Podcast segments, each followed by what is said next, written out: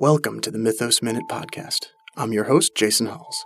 Here I will share my haiku that might just melt your brain into pudding.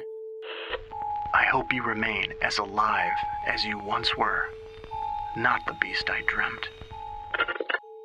Mmm, pudding.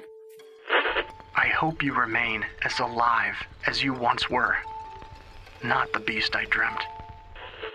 Hope Sweet, ignorant hope may be all we have to shield us from cosmic madness. Without hope, the path to the beast is much shorter. Do you have strange short poetry? Send it to me at the Mythos Minute Podcast at gmail.com and I'll read it on here. Also, you know I'm on another podcast called B Movie Mania, right? You know what to do. Thank you for listening, and remember, folks, when you need to go crazy for just a minute, listen to the Mythos Minute Podcast.